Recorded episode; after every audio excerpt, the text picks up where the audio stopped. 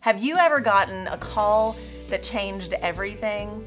This month, we will stop and remember a day that changed everything for our country. It's one of those where were you when you heard the news kind of days. Life altering, yet hope rises. A few weeks ago, my brother called me. He called to tell me some recent tests revealed cancer in his body. I don't know if you've ever gotten a call like that, but I'm sure you've had a moment when it seems time almost stands still and everything changes. I fell to my knees and began to cry out to the Lord. This verse kept ringing in my ears 2 Corinthians 4 8 and 9.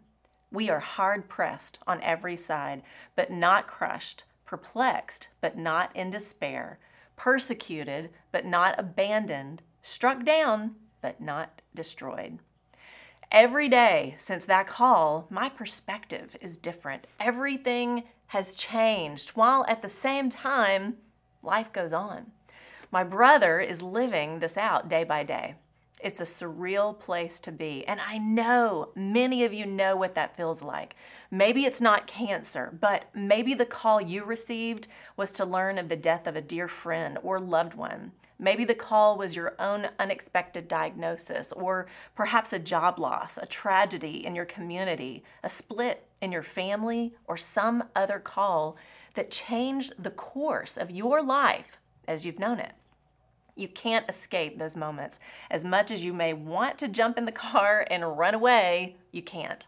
Life goes on, yet it does so in a much different way. Those are the hard pressed, perplexed, persecuted, and struck down moments mentioned in 2 Corinthians 4. In the movies, it's when the hero is knocked down and it seems all hope is lost, but then they get back up they lift up their head and press on to discover they are not crushed, not in despair, not abandoned, and not destroyed. This is what my family is walking through right now. And I personally know many more facing similar battles, and you may be as well. So I thought in this moment, right now, we could all use a reminder of who God is in these moments we feel deeply and we can't run from what we feel. Yet it's in that place we must remember what is true. Isaiah 41:10.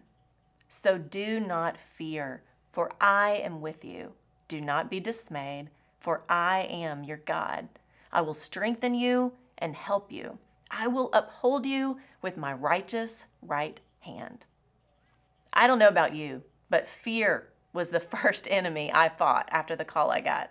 Fear is the opposite of faith. Faith is what drives fear to its knees, no matter the wall we face, the valley before us, or the mountain to come. We are held in the hand of God. The righteousness of God holds us secure in Christ for eternity.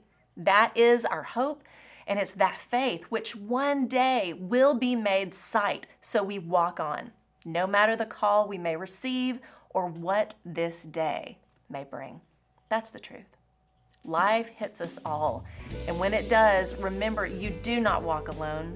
May our prayer be like Job's after his life altering day. Blessed be the name of the Lord. I'm Lori Klein.